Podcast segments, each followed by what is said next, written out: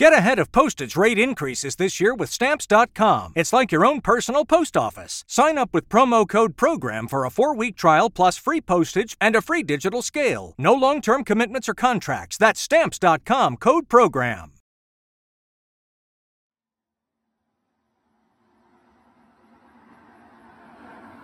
This podcast contains adult themes and language. Listener discretion is advised.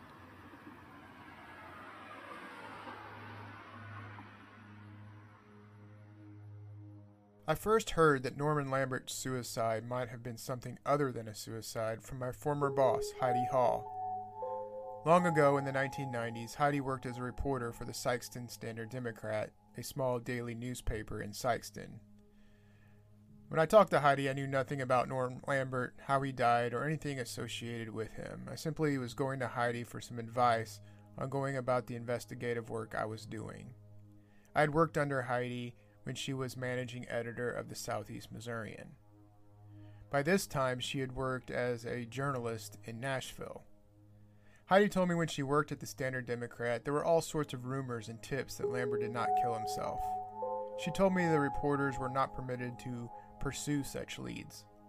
On at least four different occasions, without prompting, Norman's death came up in the course of my investigation of Mischelle Lawless. Let me be clear though. I do not believe that Norm Lambert had anything to do with the Mischelle Lawless murder.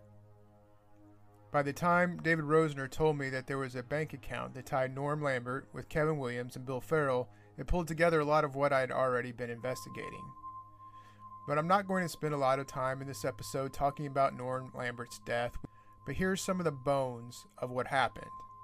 I had heard some information about the details of Lambert's suicide that sounded very suspicious so I did a records request for the investigative files associated with his death. I was looking into a couple of other Scott County homicides, so I wrote a public records request for each death on a separate piece of paper. I called the coroner, who at the time was Scott Amick, and I told him I wanted to obtain some files. He said, sure, stop on by, so I did. When I arrived at his office, we talked a little bit about the other cases, including Moni Neighbors and Russell Montjoy, two murder victims from Sikeston. But when I handed him the Lambert request, he inhaled and held his breath for a second or two. Then he exhaled. You know what this one was, don't you? he asked. I said, What was it? He said, It was a suicide. Then I asked him why he thought it was a suicide. He said, quote, Because Bill Farrell told me it was a suicide. Unquote. He went on to explain that this was one of the only times, if not the only case, he could remember where Bill Farrell did not wait for him, the coroner, to arrive to determine cause of death as outlined in the statutes. But by the time Amick arrived, the weapon had been removed. A funeral home had been called to take the body away. The only file left in Amick's office was a note indicating the sheriff's department did the investigation and all files would be held there. So I requested the files from the sheriff's department. Amick's description of Farrell not waiting for him to arrive at the scene is not the reason, though, that I don't necessarily think Norm Lambert committed suicide. If it was suicide, it simply could not have happened the way Farrell's investigation had stated that it happened.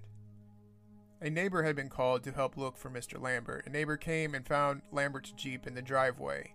The neighbor opened the door and found Lambert dead, laying over the console into the passenger seat. He checked for a pulse and found none. Mr. Lambert died from a single shot to the head. There is no question about that. He had an entry wound on the right side and an exit wound on the left side of his head. The window to the Jeep was intact. No bullet was recovered. Let me repeat that so it sinks in. There was an entry wound. There was an exit wound. The window was rolled up. The neighbor had opened the door. And no bullet was found as part of the investigation. The photos I obtained showed no blood spatter on the window or the white window panel on the Jeep door. No blood spatter was observed outside the door either, according to one of the responding officers who talked to me. The bullet simply disappeared. It's no secret that Bill Farrell and Norm Lambert were close friends. In fact, when you go to the restaurant, you will see a mural on the wall, something like a less detailed version of a Norman Rockwell painting. In the mural, among other vignettes, you see depictions of Bill Farrell, Brenda Shivitz, and David Mann sitting at a table enjoying a Lambert's meal. I debated with myself several times whether to include Norman Lambert and the controversy surrounding him and his death in this podcast. As I said, I don't have any information that would suggest that Mr. Lambert was involved in Mischelle's death in any way.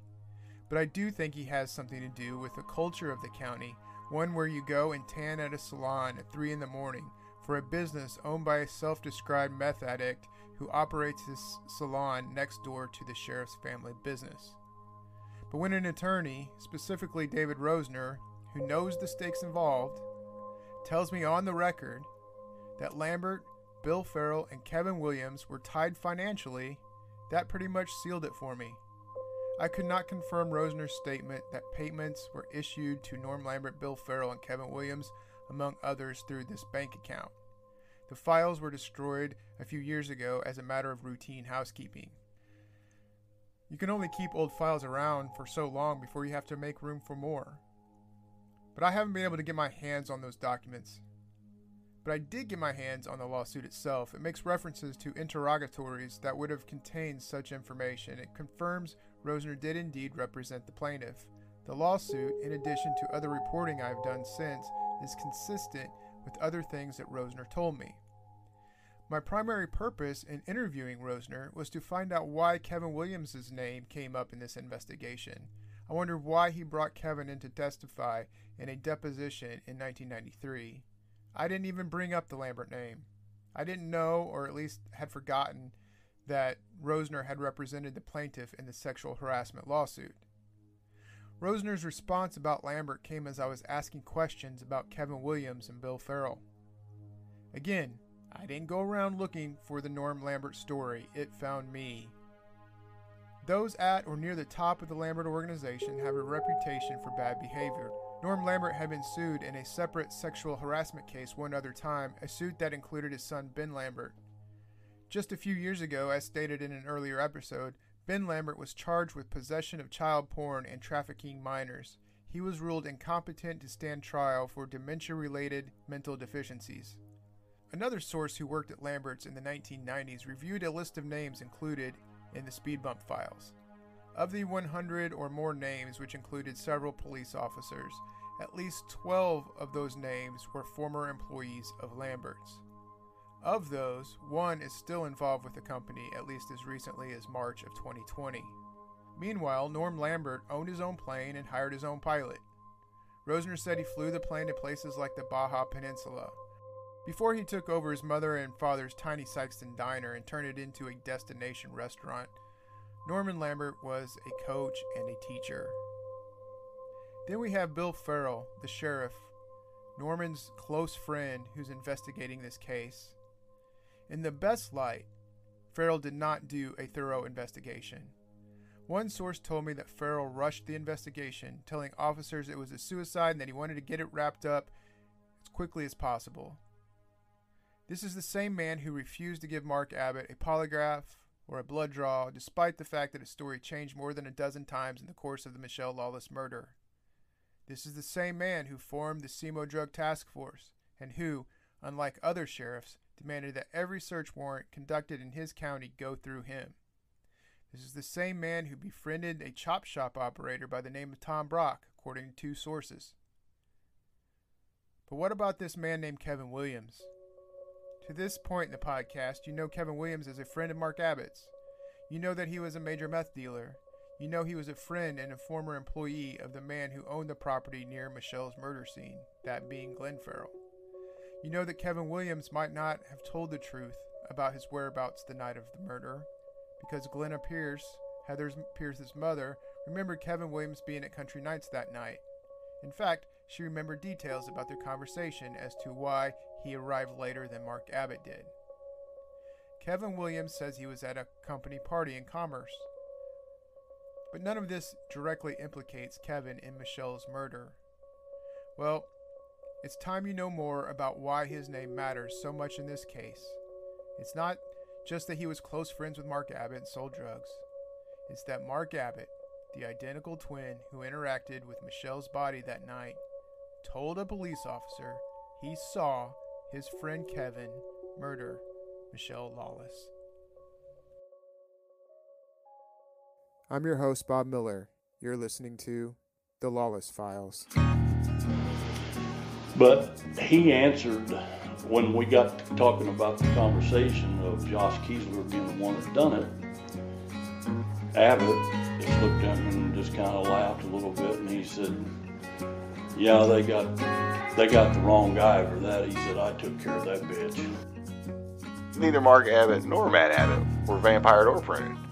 Why was that not done? I don't know. I I don't know that they weren't. I Mm, I don't know. I can see him being tied with Larry Abbott's mom and dad, getting persuasion from them, or Larry. I've got, I've got tickets for it. And went towards 24, and Larry said, You got a ticket? Make a phone call. Give me that, I'll throw it away.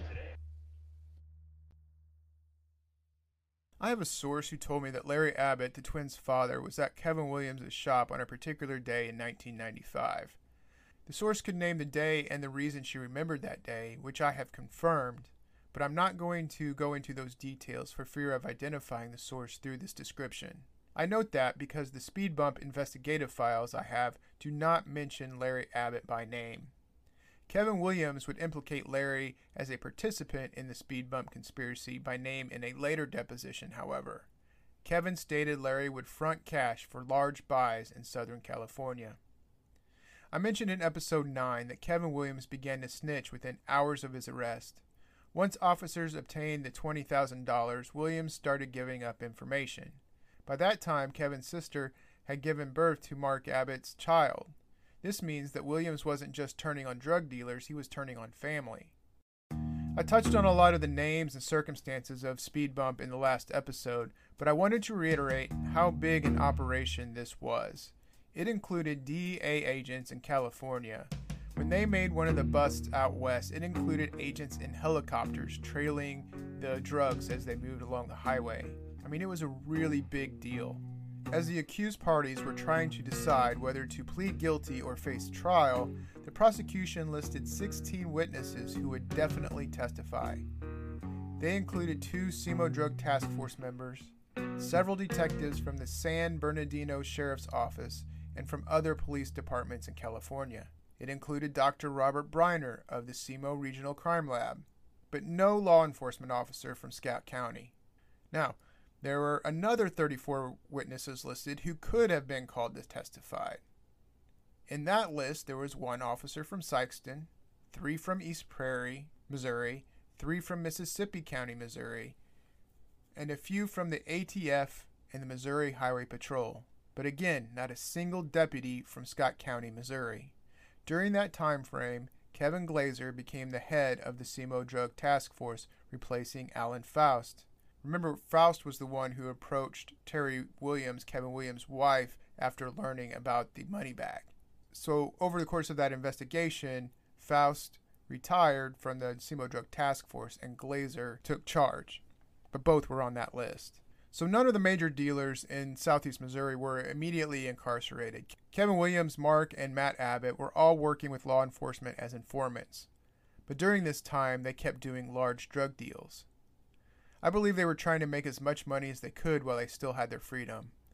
Williams and Mark Abbott were actually arrested on multiple occasions during the time the gears were turning in the Operation Speed Bump investigation.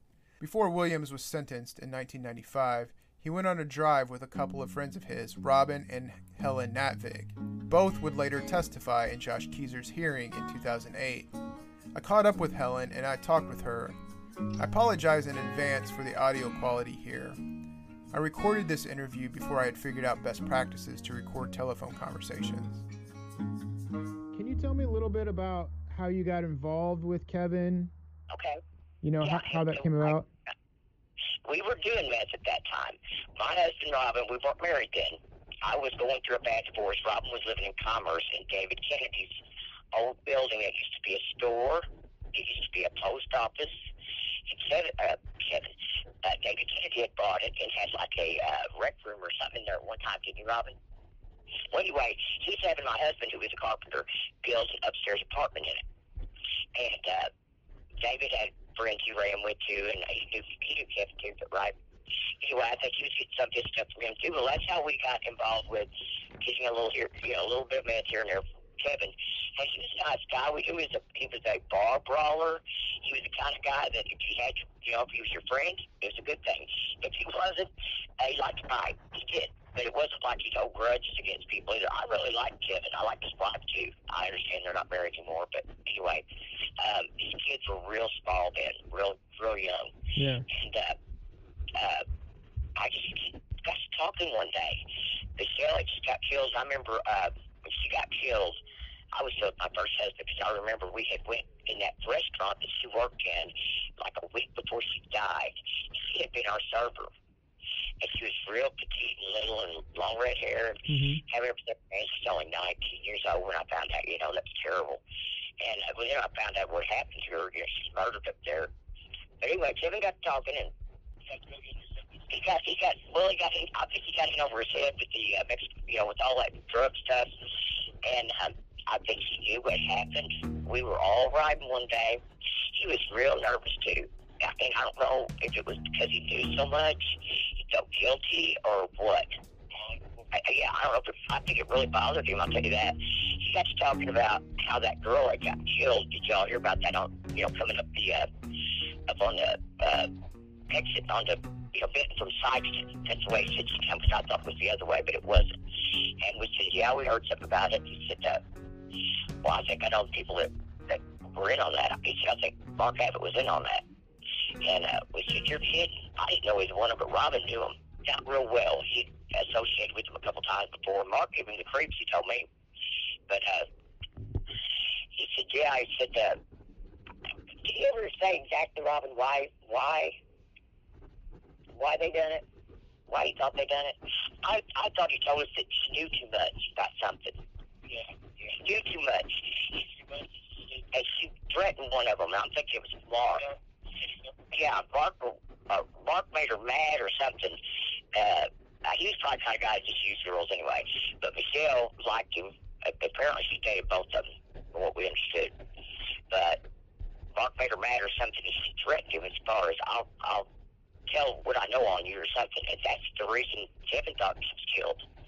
He also told us there were several people involved. It wasn't just Mark. And he said there was a big truck that was parked on that, uh, on we call that exit, on that exit. Or Mhm. exit. No, it was an inner ramp. It was a going up into business, so it was an inner ramp, not an exit ramp. Right. And he said there, he thought there was a big truck parked there, and somebody got out that knew her. I'm thinking probably Mark, because Mark was the one that turned it in and actually told that he was Matt, but it wasn't Matt, it was Mark. And uh, stopped her and she smelled him, so she stopped, she didn't shut her car off. She never shut her car off. And uh, and that's where it started. And basically, that's all he told us. He, and when we rode by uh, barrels later, he said, and he pointed at that little bitty camper. It was almost a camper, it was small. We have a single white trailer. Yeah, smaller one. Maybe think of a camper, but it wasn't. It was a mobile home. He said, and, and she was over there too. It uh, started over there or something like that. And I said, really? He said, yeah. And I remember thinking, I just remember uh, my hair standing up all over my body, thinking it was awful. You know, I said, Yeah.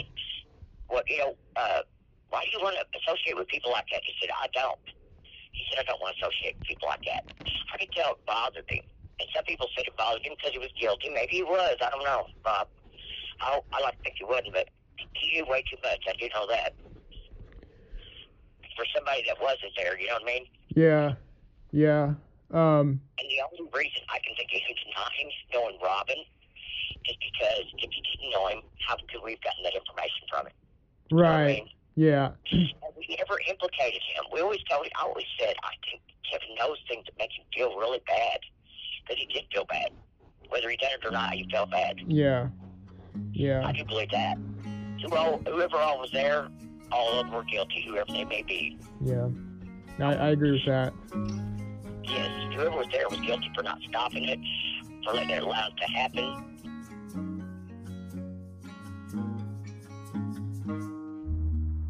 Eventually, the day came for Kevin Williams to face a judge and be held accountable for his actions in the meth trade in southeast Missouri. His attorney, George Gilmore, reminded the judge of Kevin's help with the investigation. Quote, his involvement with the conspiracy case that I think has been referred to as Speed Bump 1, I can't summarize it any better than Jeff Nance did before the grand jury when he said, I interviewed Kevin for the first time on the 31st of last year, that would be 1994, and that is mainly how this whole investigation originated. Mr. Williams, in fact, was the first to give names of individuals who were making the methamphetamine, supplying the methamphetamine, the truck drivers bringing it back to Missouri, and the distribution of it here in southeast Missouri. And I think it has been instrumental in that lab, as far as I know, no longer existing, and he continues to cooperate with the government. Unquote. The judge offered Williams a moment to address the court, and this is what Williams said quote, I can hardly talk. I know I have committed a crime. Like George said, the only thing I have ever really done wrong until I got involved with this, I had a couple of run ins in alcohol, drinking and driving, and what have you.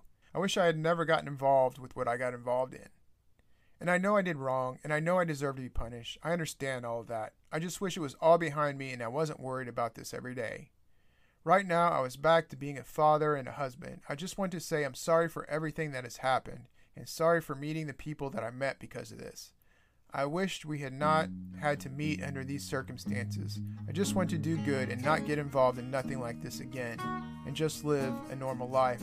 I just want to say I am sorry to everybody here, and I am sorry to my family. That's about it. Unquote. Williams was sentenced to five years in prison and five years of probation. In October of 1996, after Williams was sentenced, but before Mark Abbott went to prison, a private investigator interviewed an ex girlfriend of Williams. The ex girlfriend said both Kevin Williams and Mark Abbott told her about the murder. The interviewee told the private investigator that Williams bragged that he, quote, shut one girl's mouth, unquote, for interfering in his drug deals, and he warned her that he would do the same to her if she ever told anyone what he told her. The girlfriend said she'd received drugs from Williams and Abbott. She said Williams did a lot of drug deals in Sikeston and spent a lot of time in Sikeston. She told the investigator they killed Wallace because she interfered in his drug deals. She said she thought it involved a black male from either Sikeston or Poplar Bluff.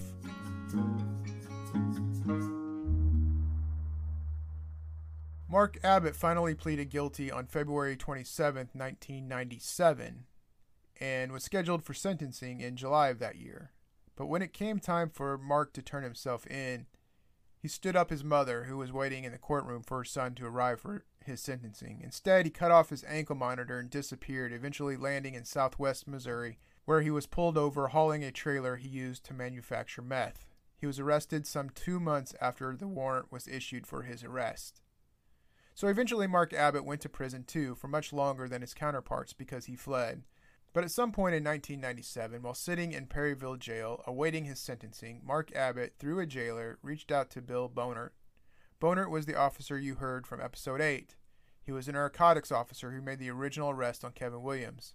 Now, some three years later, he was a narcotics officer, and Mark Abbott had some information for him.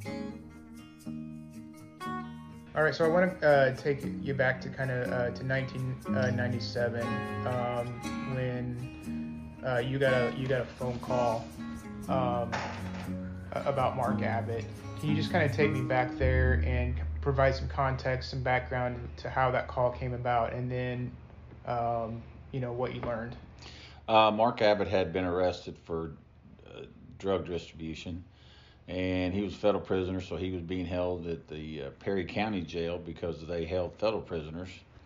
Uh, he was up there. I got word from uh, DEA agent Herman Hogue that Abbott, Mark Abbott, wanted to talk to me, or wanted to talk to somebody or to me up at the uh, county jail. So I said I'd drive up and see what he wanted to say. In these situations, a lot of times we have people say this, but really they don't give out any information or that much we realize what they're up to. But in this situation, I went. He wanted to talk to me about the Mischelle Lawless murder. Okay, so um, it, was this a? Can you can you describe kind of the um, the ambiance of the place? Is this, is this a small interview room or you know like what, what was it? What was it like there in the in the Perry County Jail? Yeah, they took us to a small interview room. Uh, we were just myself and uh, Mark Abbott in there. Um, and I spoke to him about what information he had to give us. Okay. So um, just be- before we get into that, you said uh, earlier that um, Mark had been an informant for you before. Can you talk a little bit about that? Yeah, when Mark had uh, been involved in different things, and uh, we were able to use him as an informant on different cases. And um, I don't know if he was that good of an informant, but uh, we used him for some information. Okay. And so uh, he calls you, and, and you had known him from uh, past personal interactions, correct? I've known him. I'd known him since he was a young boy. We actually went to church with him and his brother and his parents. Okay. So you've known him for a while. Do you think that's one of the reasons why he wanted to, to talk to you?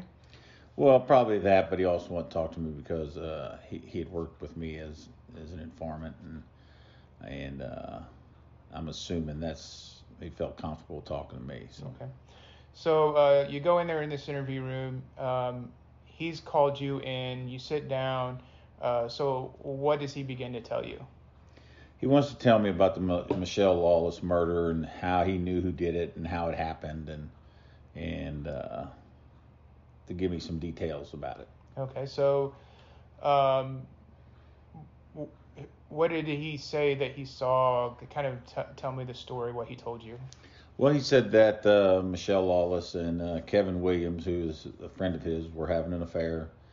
Um, that um, him and Kevin were together that night. They ran into Mischelle. Mischelle uh, and Kevin were kind of arguing. Uh, she told him that she was going to go to his house and tell his wife that he was having an affair with her and that she was pregnant. Mischelle was pregnant with his with Kevin Lawless's uh, Kevin Williams' child.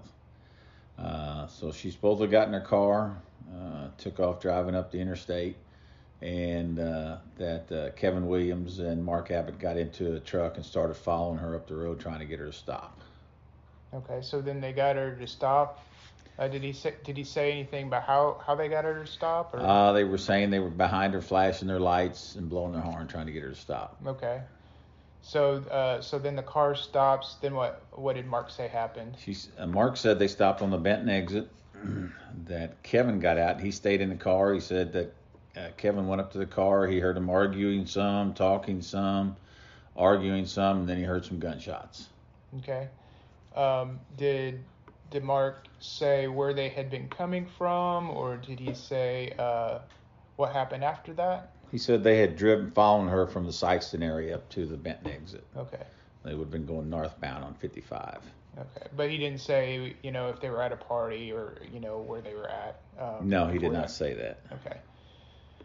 Okay, so um, did did Mark give any detail about what happened right after that, like what where they went or anything of that nature? Uh, Mark said as soon as the shooting happened, uh, he saw Kevin Williams ran off toward the east to the toward the Farrell Mobile Homes uh, trailer lot. Uh, he went up and uh, checked on Mischelle. Uh, so at that time, he went and tried to. Uh, he went to the sheriff's office to get help. Okay, so that part of the story sticks with what he he said at the actual uh, Mhm. at the actual trial that he went to the the payphone and then went on to the sheriff's to report the crime. But in this interaction, it was it wasn't that he just stumbled upon it; that he actually saw the murder. Yeah. Okay. Yes. Okay, so what did you do then? You had this information that that had to be, you know, what's going through your mind at that point? Like this this had to be kind of different than what you're used to. Well, it was, and I, I had no clue what to do, so I went and I talked to the uh, Cape Girardeau County prosecuting attorney and told him what what I'd been told. Um, we sat there and talked a little bit, and uh, Morley recommended that I contact Don Wyndham, who was the lead investigator for the Highway Patrol on the case.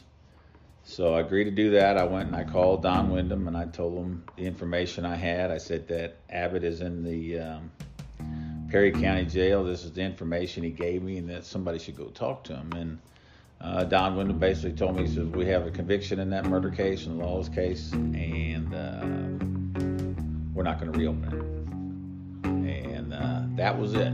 Yeah. And so uh, we kind of figured, talking to Morley also, Morley Swingle, the prosecuting attorney, that uh, it would be a waste of time talking to Bill Farrell. Okay. So that's kind of where it ended at. Okay. So, beginning in 1997, the word was out that Mark Abbott was a liar. There's no getting around it. Either he lied in court to convict Josh Keysor or he was lying to Bohnert about his drug buddy Kevin Williams. Now remember, anyone investigating the case had to have known how many times Mark Abbott's story changed during the initial investigation. Now he was putting himself at the scene as a witness, watching his friend kill Mischelle after a fight over a pregnancy. There are a handful of interesting things to consider here. One, Mark was working the pregnancy narrative into his story. Did he pick that up from the trial? Did he pick that up based on his own personal knowledge? No one has ever claimed to me, or in any document that I've seen, that Mischelle dated Kevin Williams, much less being pregnant by him. The story is a little different with Mark Abbott, though. Anyway, second interesting thing to take away from his statement was that Mark Abbott said Williams retreated to the sales lot to hide out. This is something I've heard time and time again over the course of my investigation. And thirdly, Bohnert reported this to Bill Farrell through Don Wyndham. Wyndham confirmed to me personally that he told Bill Farrell this information twice.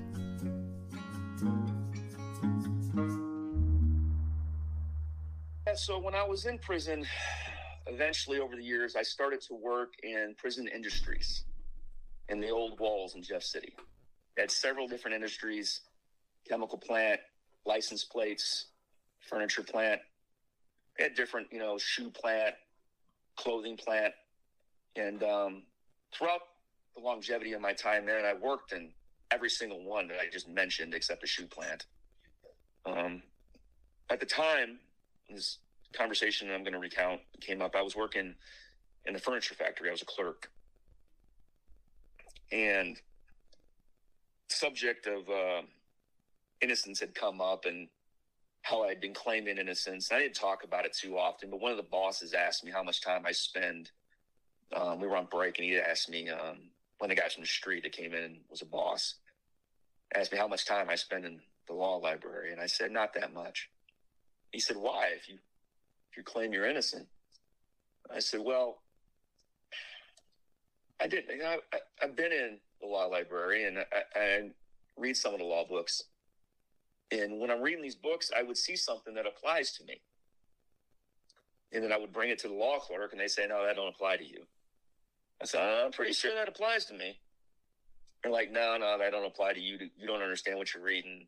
And uh, that that that law has since been appealed and changed, and it, it just seemed like every year some a new law was being passed or changed or amended. And I had already gone through an appeal process. I when I first went in, they had a 2419 appeal process. That was your first um, appeal. And at that point, I still had a relationship with David, David Rosner.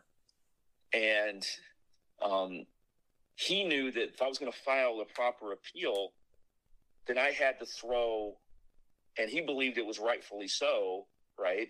Because of how things had transpired, transpired um, with the accusations of the um, snitch witnesses and that, you know, claiming that he had intimidated them. When I, he, he kind of knew that I was going to have to throw him under the bus. And he didn't really have a problem with that. Um, it, at least I don't remember him having a problem with that. I, I, I, knew that he he thought it was unfair because he didn't do it, but he understood why. So I'm still talking to him, but now I've also got this other lawyer, Gary Brotherton, out of the um, Missouri State Appeals Office, and I talked to this guy on the phone. I don't even remember how many times, maybe once, maybe twice. Um, we rode a couple times. He never came to see me. Uh, he had a big problem with uh, with David. Um, him and David just didn't see eye to eye, and that was being made clear to me. And I didn't know what to do. Right here's this guy that you know spent you know year year and a half defended me. I felt like it would be um, you know incumbent upon the uh, my my new attorney to to talk to him. It just didn't feel like the, they were getting along, and he ends up filing. Um, I, I I end up I can't remember if he yeah he filed a 2915 or didn't, can't remember that. Probably everything was a haze at that point. But I do remember, like at my at my sentencing hearing, they presented David now presented like 50 points of trial error. And it was these 50 points that we needed to bring into the 2915. And the guy, Gary, never came in to see me. Um, didn't really have a relationship with him. And uh, I ended up losing that. And then, or we didn't file it, I can't remember. Then I lost my first appeal. That was disheartening because I remember the judge, there was an article in Southeast Missouri, and the judge at the time, um, I think it was a Judge Grimm, I remember, um, had stated that clearly there was constitutional violations in my case, but due to procedural error.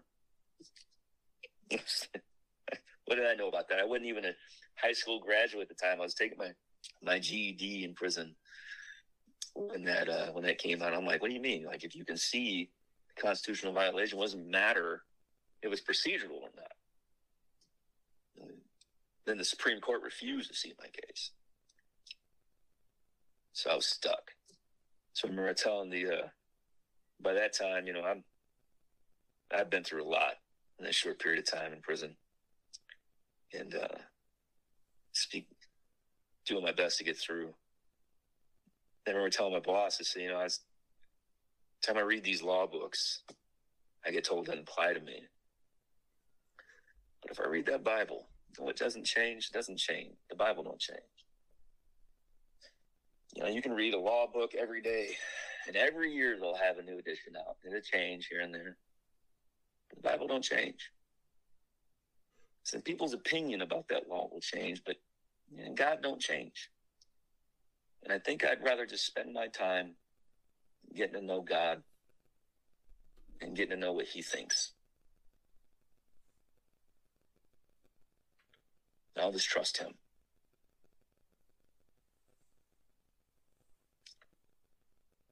Took some time. That worked.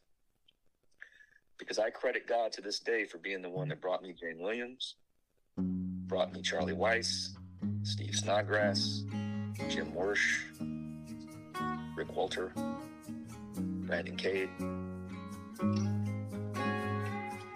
Ben Poston, Bridget Cosmo, you.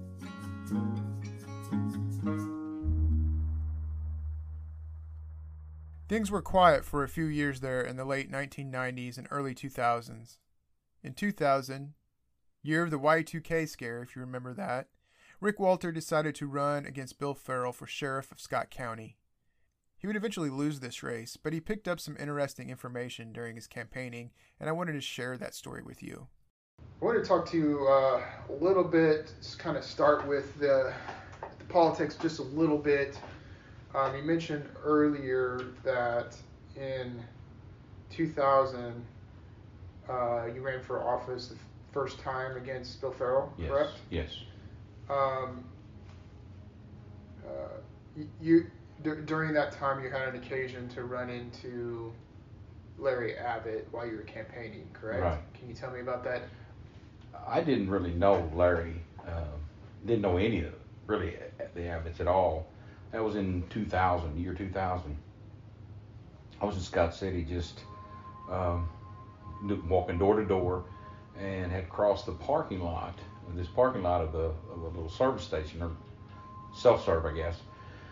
And there was three guys was uh, out in the parking lot by the by this vehicle, and anyway, I introduced myself and I told them I was running for sheriff, and uh, the other two left. Don't know who it was. I don't remember their ages. I, I don't remember anything about them. Uh, but after that, um, he introduced himself, told me who he was, and uh, he said, uh, you know, he said Bill's been in there long enough. You know, he's made enough money. He said it's about time a younger man gets in there. He said, like you, you can get in there and make some good money. Uh, I knew what the salary was. I, I, I, guess I really wasn't following exactly what he meant. Um, and I guess you can interpret that any way you want to. Uh, but uh, he, I guess he thought I knew who he was. because he told me that a lot of times he does a lot of deals and has does a lot of cash deals and and that he we walked over to his truck and he opened up a, a briefcase and uh, it was, there was a lot of money in that briefcase and with him you know I, you call that a clue i guess with him talking about it's time that somebody else makes some good could make some good money um, and he has to do a lot of cash deals and he carries cash with him all the time. Um, it was time for me to exit that make an exit and i shook his hand. I said i appreciate uh, appreciate your vote and left.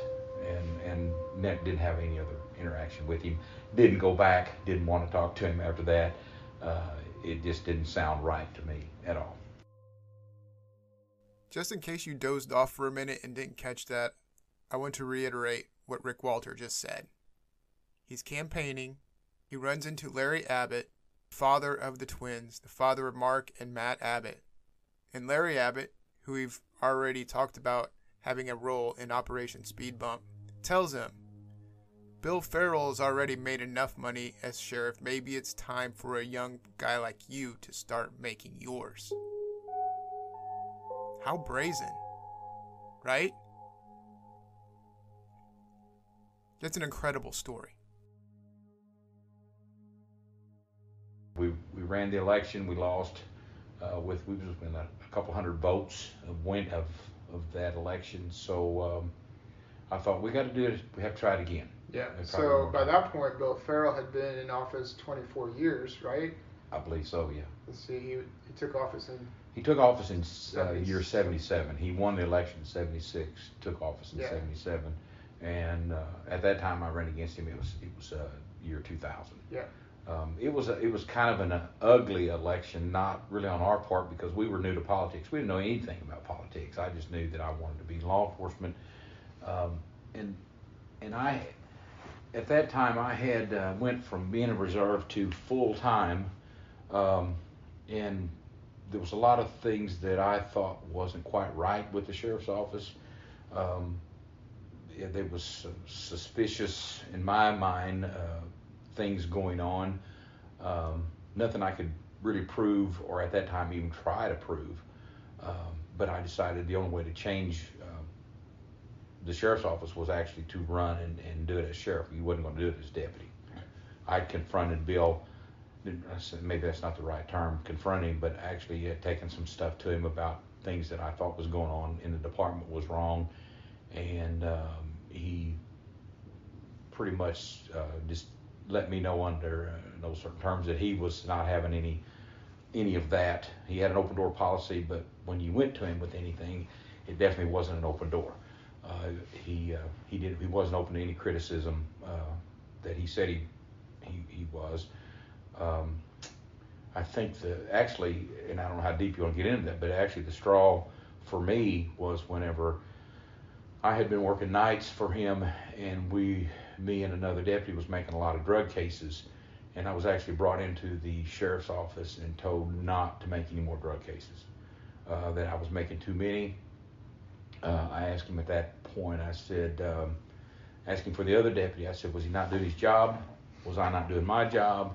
He said, oh, you're doing your job. We were doing our reports. We was getting everything in at the right time and doing everything we were supposed to do. Uh, but we were making too many cases. And I, when I crossed the line, I said, well, uh, who am I getting too close to? Because uh, we're doing everything we're supposed to do. That's I thought that was part of our job. And whenever I that I asked him that, is whenever he told me to get the hell out of his office, and he, you know, he didn't want to. He wasn't going to put up with any of that. We got up and left, and I told the other deputy, I said, I, I'm leaving. You know, and I know that this is wrong, and there's something else going on here. So um, I quit. When uh, when was this? That was probably in '96, '97, and um, that's when I decided I had quit a job that I was making a pretty good living, uh, making a lot more money, better benefits. I just uh, law enforcement was always my passion. I just wanted to get into it. As I said earlier, it was it was didn't really pay a whole lot, but I, at that point in my life, I was able to maybe go back and and, and get in law enforcement and and uh, be able to get by with what we what they were paying.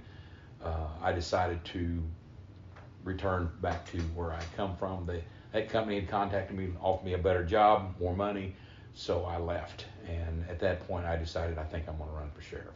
Okay. So that was uh, you say 96, 97, somewhere in there. Somewhere in there, yeah. Yeah. So did did you um, you know was it immediately that like you turned in your resignation like right after that conversation? It, it was shortly thereafter, yes. Yeah. Okay. Um, so um,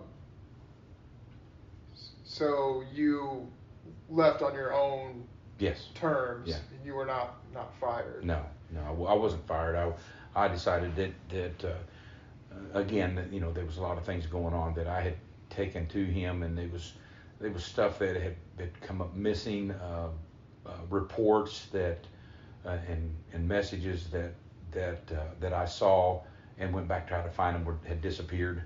Um, and I, when I told him about all of, all of those things, he was not interested in hearing any of that. Yeah. That was 96, 97. That was about the time that meth was really, uh, really blowing up. In fact, that was probably about the time that the speed bump case, case was happening. Uh, the, the very ring that uh, Mark and Kevin ended up being involved in. Again, Walter lost that race and Bill Farrell would begin his last term in office, but more evidence and information regarding Mischelle's murder began to surface and a woman named Kathy Fowler played a key role in that effort in late 2001. By this time, Josh had been in prison for nearly a decade. Kathy's husband, Jimmy Joe Fowler, was one of Kevin's drug associates. He was named in the speed bump files. Kathy remembered a certain conversation her late husband had with Kevin Williams before Williams went to prison on his meth charges. Jimmy Joe Fowler died tragically and somewhat suspiciously when a car he was working on fell on him. Kathy told me she believes Jimmy Joe was not killed as a result of this accident. She said there was an area of sand near where her husband had been working on the car, and that area had been smoothed over as to cover up boot prints. She said it made no sense for that sand to have been smooth. At any rate, she called Bill Farrell in late 2001 saying that she overheard a conversation between Williams and her husband that the Abbott twins were involved in the murder and that the wrong man was sentenced. I have a copy of that letter. She also did a recorded interview with the pastor where some of Josh's relatives went to church. I do not have a copy of that recording, but what we're going to do instead here is play a reenactment of testimony that Fowler would give in 2008. So, again, this is reenacted testimony from Kathy Fowler in 2008 regarding what she heard in the 1990s. Good morning, Mrs. Fowler. Will you state your full name for the court, please? Kathy Marie Fowler. Where do you live? 388 Country Club, Club Drive in Cape Girardeau. Have you been in Cape Girardeau most of your life? Southeast Missouri area. I grew up in Scott City and moved away when I was 10. My dad was in insurance. We traveled a lot, and then in 1984 came back to Scott City. And how long were you working for Day Company? I worked for Day Company until 1997 when I resigned because my husband had gotten killed and I had a five year old son, and I was actually working two jobs at the time. And the other was Wonder Hostess. And I chose that job because I was part time and I needed to spend time with my five year old son. You indicated you got a you got divorced initially. Did you remarry then? I was married to a na- man named Ray Thomas when I owned the bar. I got divorced and then I ended up marrying a man named Jim Fowler. And when did Jim Fowler get killed? He got killed 12 years ago yesterday. And how did that happen? He was in the backyard working on the truck, and somehow the jack fell and the truck fell on him. That was a tragedy. Mm-hmm. Do you know a Kevin Williams? Yes, I do. Do you know a Mark or Matt Abbott? Yes, I know both of them. And how do you know Kevin Williams? Well, I'd heard of Kevin Williams. His parents used to come to my bar. Never met him. Actually, the first time I ever met him was March of 1992. It was Jim and my two year anniversary, and we were in a nightclub called the Purple Crackle in Illinois. And my husband went to get a drink, and Kevin Williams came up and actually sucker punched him, hit him. Punched? Hit him, yeah.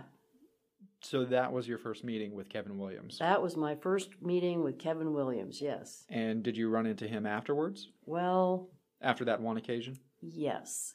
In 1993, he and my husband kind of became friends. They'd gone to a party at a mutual friend, they hung out all night, and the next thing I knew, Kevin Williams was coming to our house Why was Kevin Williams coming to your house? because he had recruited Jim to help him deal methamphetamine. So your husband Yes. worked with Kevin Yes. in the meth business. Yes. Did Kevin ever give your husband a gun? Yes, he did. Tell me about that. It was a black pistol. It was an automatic with a clip about this long. Don't know much about guns now. I'm not real sure what it was. Did your husband keep it in your house? Yes, he did. Did there come a time when you're when you told your husband he had to break off his relationship with Kevin Williams? Yes, I did. What did you say and what happened that day? Well, at the time, Kevin Williams and Jim had become whatever they were. We lived in Castle, Missouri, rented. Well, we bought a mobile home out in the country in Benton. When we moved to Benton, I told Jim, I said, You are to cut ties with this man. There will be no more of what has been going on. I will not allow it, or I will be gone. And he said, Fine. I said, Well, the only tie you still have left with Williams is the pistol he gave you. Please call him. I want it out of the house, and then you have no reason to have any contact with him after that. And did he call Kevin? Did Kevin come over? Well, he contacted him somehow. I don't know if he called him, ran into him, but yes, Kevin came over to our house, and that would have been the fall of 1994. Were you there in your house? Yeah, we were in a mobile home. It was a living room with a little bar. I was there, my five year old son was there, Jim was there, another couple were there. What occurred? We were just sitting there. He'd just gotten there. He, Kevin Williams? Kevin Williams had just gotten there, just conversing, nothing specific. And out of the blue, Kevin said, Well, you know, the little girl that got killed up here on the 55 or the exit there at 55 and 177, he said, They've got the wrong person in prison for that. And I kind of went, What are you talking about? And he goes, They've got the wrong person. I was like, Well, how do you know? He said, Because I was there. He said, I was there with Mark Abbott, and he said it started out at one of the trailers at Farrell Trailer Court. Things got rough that night. They hurt her. They had to move her, and Mark Abbott killed her. And, and Mark Abbott killed her? Mark Abbott killed her. You can't be mistaken in that. I cannot be mistaken. This has been in my head since the day he told me. And then the conversation just went quiet after he said that. As if he wanted to change the subject? He wanted to change the subject, and everybody sitting there was kind of like, Do you believe something like this? You know, I mean, it's something you don't just bring up in general conversation. After hearing this, what, if anything, did you do? Well, we gave him the gun. He left. I just kind of looked at my husband and said, What was that all about? And he said, Oh, just put it out of your head. And I really didn't ask any more questions. My husband could be gruff sometimes, and I just didn't want to upset him, get him mad. Then your husband got killed after that? My husband got killed, like I say, it was 12 years ago yesterday, 1996. Did you ever report this conversation that you just described to us to anyone? No, I discussed it with my parents. I discussed it with my, my boyfriend at the time, who is now my fiance. They basically said, you know, maybe you should say something, but, you know, you don't know if it's true or if it's not true, and who would you tell? Did you ultimately decide to call somebody, or Uh, yes, I did. Uh, after an incident in 2001, I was at my brother in law, my dead husband's brother, and his wife's house, and there was a young man there named Matt Moore that I had known because I'd known all these. They were they were kids to me, and he got we got to talking about different ones. I had been away from Scott City, you know what they were doing now, and the Abbott boys. Your Honor, I'm going to object. Uh, I think she's going to get into hearsay about what Matt Moore told her. Okay, well, anyway, he told me. Anyway, basically, he said that they were in prison for meth. And I said, well, they probably should have been. And then he mentioned Mark should be in prison for something else. And I kind of asked what. And then he repeated basically the same story that Mark had bragged to him that he'd shot the lawless girl. And at that point, All that Williams said came back in my head, and when I left there that day, I talked to my parents again, and I talked to my other half, and they said, Yes, you have to tell someone. And I wasn't sure who to tell because I wasn't sure who to trust. And at that point, I have a 33 year old son. I called him, and he said, Well, Mom, I've got a friend who works for Jay Nixon. She's an assistant for him. Her name is Amy Patton. I've got her number. Call her and see what you should do. I called Amy Patton and she said, Do not tell me the case, do not tell me the name. All I can do is advise you what to do. She said to contact the lawyer, and I really didn't know the lawyer. The lawyer for For Josh Kezer, and I didn't even know Josh Kezer's name at the time.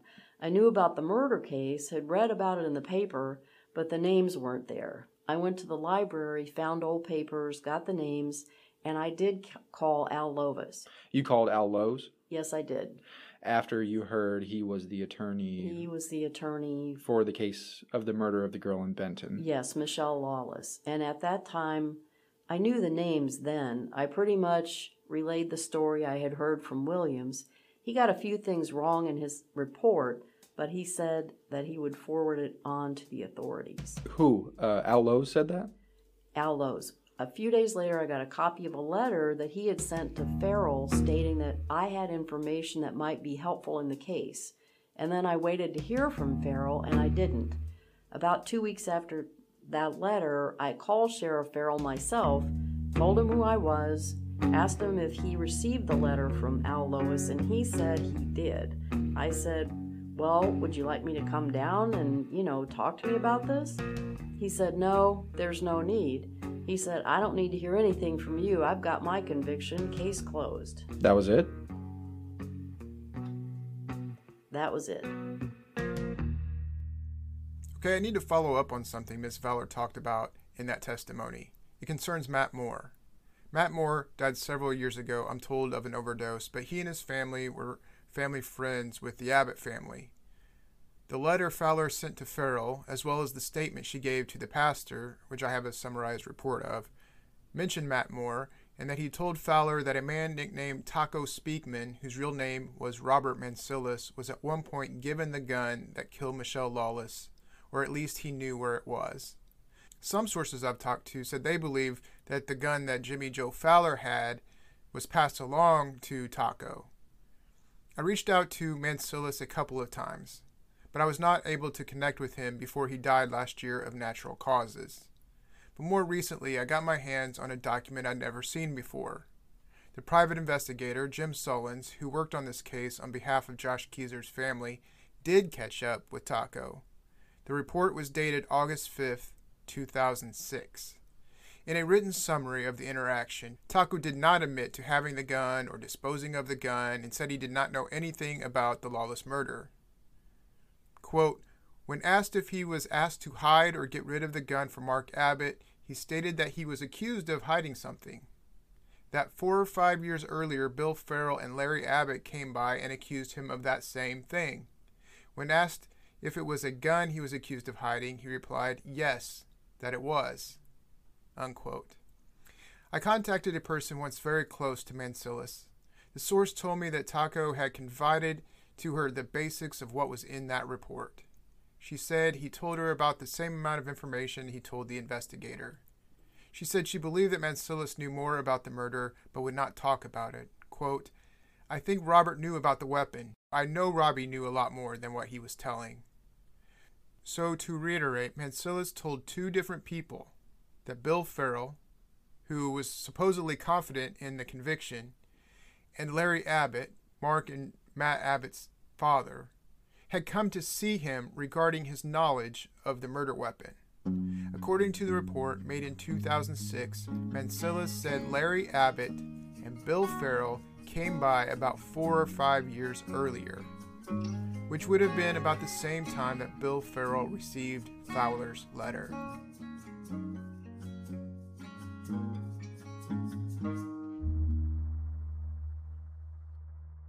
So at this point, 2001, we have three separate people who have told Bill Farrell that either the Abbotts or Williams were involved in the Mischelle Lawless murder. We have Ron Burton, who came forward a few months after the conviction in 1994. We have Mark Abbott claiming through Bill Bonert in 1997 that Williams had killed Mischelle.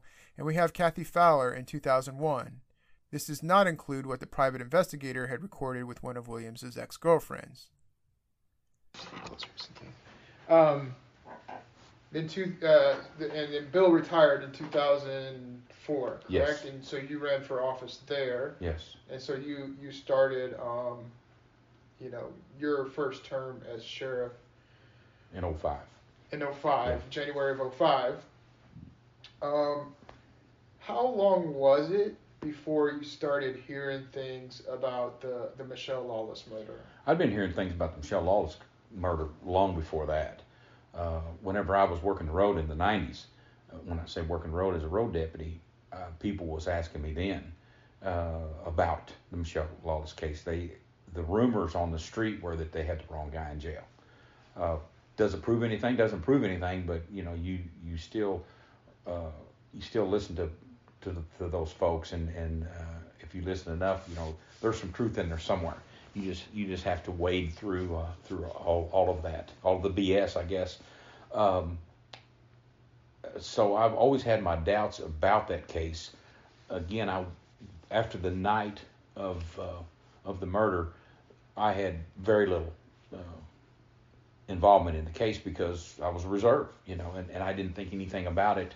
Um, I do remember that the the, the, the, day that they had uh, come in, come down with a guilty verdict. Um, I was watching the news that night, and they said that he was they found him guilty, and I had told my wife, I said they just they just um, convicted that kid on nothing, but again, I didn't know what all they had, just because I wasn't privy to all that information, which was fine at the time. I didn't think anything about it. Um, just from what I knew, they didn't have anything. So I'd been hearing this a lot um, that he wasn't involved, that Josh Kezer wasn't involved in this case, uh, that he was innocent. So when I took office, uh, we started looking for the the case file. Uh, when I took office, the evidence room was trashed. Uh, there was nothing in order. Uh, there was stuff everywhere, and so we started looking for it. And as we started working our way through the evidence room, trying to clean it up and and organize, uh, we would find we might find a, a box with some files in it, uh, maybe some evidence, and it, it wasn't all at one time. It was just scattered throughout the the evidence room. There, uh, you might find a, a box that had Mischelle Lawless uh, case files in it, along with a an assault case or a drug case or something that wasn't even related to that. Just just it was all just thrown in a box. So it was it was very disorganized, and uh, but I was actively looking for everything I could find on that Lawless case uh, right after I took office. Okay, so you started kind of setting it off in one in one particular place where you know you could could find everything. Right, Okay. right, and and it was like I said, it was it was just as as we came to it because we didn't know where to look, and uh, actually after we found quite a bit of stuff, uh, I thought well there was enough here to to to maybe um, set everything aside and and and start going through it. Uh, and later uh, we found another box. This was this could have been know, a couple months later. Um, that's how that's how, how much of a mess that the evidence locker or the evidence room was was at the time. Um, we actually I went up. It was an upstairs kind of uh, unfinished area in the jail, the new jail, and uh, I we put a made it into a room, a locked room uh, that only myself and uh, uh, one other guy had a key to, and so we started putting everything in there and then separating everything we could find and and uh, and going through the evidence, going through reports at that time. Okay. Um, take a, a bigger picture type of question. What are the requirements for storage uh, and uh, retention for murder cases? Well, at at the time, I mean, that case was closed, so uh, I was lucky to find anything because, um, you know, after after after this closed out, uh, those files and and it, they could have they could have done anything with those. So it wasn't like it was an open active case. You know, they had a conviction. Uh, the it was closed. They're done with it. Um, but I I kept it to myself that that's what I was going to do. I was going to look into this case. Bill Farrell knew that I disagreed with him. Matter of fact, there's a couple times it came up that I disagreed with him, and you know he was uh, very adamant about he's got the right guy in jail. So uh, if they would have known themselves where the files were at, they probably would have been destroyed before I took office. Uh, because before I took office, uh, they were destroying a lot of stuff, and I have no idea what it was because the people that still was still working there when I took office, uh, they said that they had brought a dumpster in, and they was just loading stuff up and throwing stuff away and shredding documents, and I, I have no idea what was what yeah. was gone at that time. So, yeah. Uh, it, well, and it's you know the the um, under state law you, you're you're allowed to destroy records after a certain uh, certain period of time but I think it, it, it, all depends on the level of offense. Like certain offenses, you have to keep everything. Um, you know, so I mean, it, uh, it's not unusual for uh, government agencies to destroy a lot of files from time to time. Right. But, but like you said, it's um, who, who knows what went out the door at that point. Um, okay, so so uh, how this thing, uh, uh you know, you, you had you had doubts from years years uh, back about the conviction of Josh Kezer. You start taking all this stuff, you know, kind of putting it all in one place. You start going through the files. Um, you know, did was there a, an aha moment, or was there like a, a time where you knew that this was getting serious, or you know, for you, when did this thing turn on? Well, in 05, like I said, I took office in 05. We started looking for the files and and I started again started laying everything out and, and, and going through it.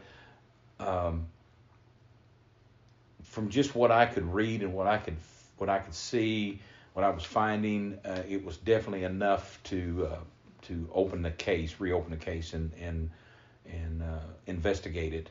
Um, but I did I I gave it it was enough for me to to open a give it an official number in 06. I waited. I wanted to make sure that before I did that that we were we knew what we were looking at. Um, I had brought in a guy as a part time. He was working another agency. Uh, when I when I, he wanted to come to work for me, I asked him if he knew anything about the Mischelle Lawless case. He didn't know anything about it. He wasn't in the area. He was he was in service at the time that this happened. Um, wasn't from the area uh, he started working part time for me. We started going through the, the, the information that we had. I had I hired him uh, as a full time detective, and that's whenever he started on this case, and I gave it an official number. So uh, it was just I, it was just kind of a a slow enough uh, because I still had day to day operations that I had to run. I was, right. you know, I'm in a, I'm working at a facility, uh, running a facility that that you know, that was in disarray. Uh, I had new people that I had to hire because I had issues with some of the other folks that I, you know, trust issues.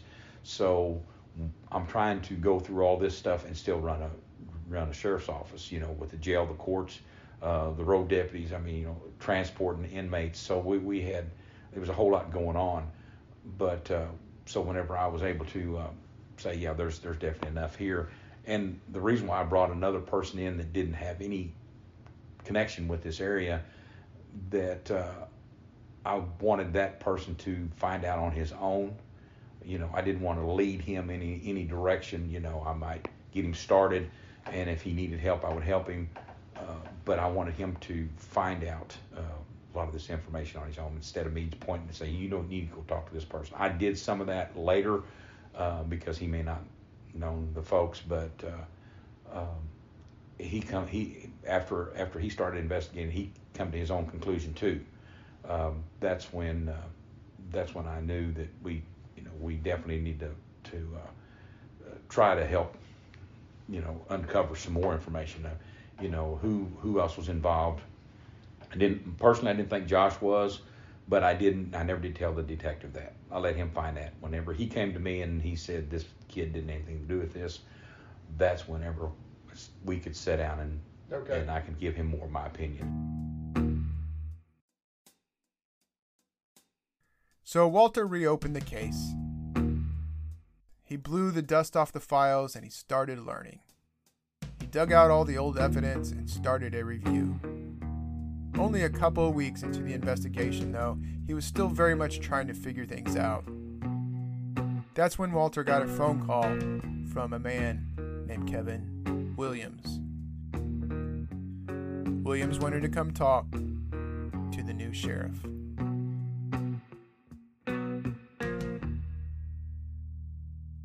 I'm your host, Bob Miller. You're listening to The Lawless Files. Thank you for listening to The Lawless Files, a production of Leadhound Publishing, LLC. The Lawless Files is hosted and edited by Bob Miller and co produced by Bob Miller and me, Tyler Gray. We'd like to thank Jacob Wiegand, Jeff Long, Rachel Long, Jesse Dew, Kara Kaminsky, Chuck Kaminsky, Allison Miller, Shawnee Graves, Laura Ritter, Bobby Clubs, MJ DeGraff, Ben Matthews, and Mason Dukacek, who helped voice the court transcripts. Again, please go to thelawlessfiles.com and subscribe. Next time on The Lawless Files.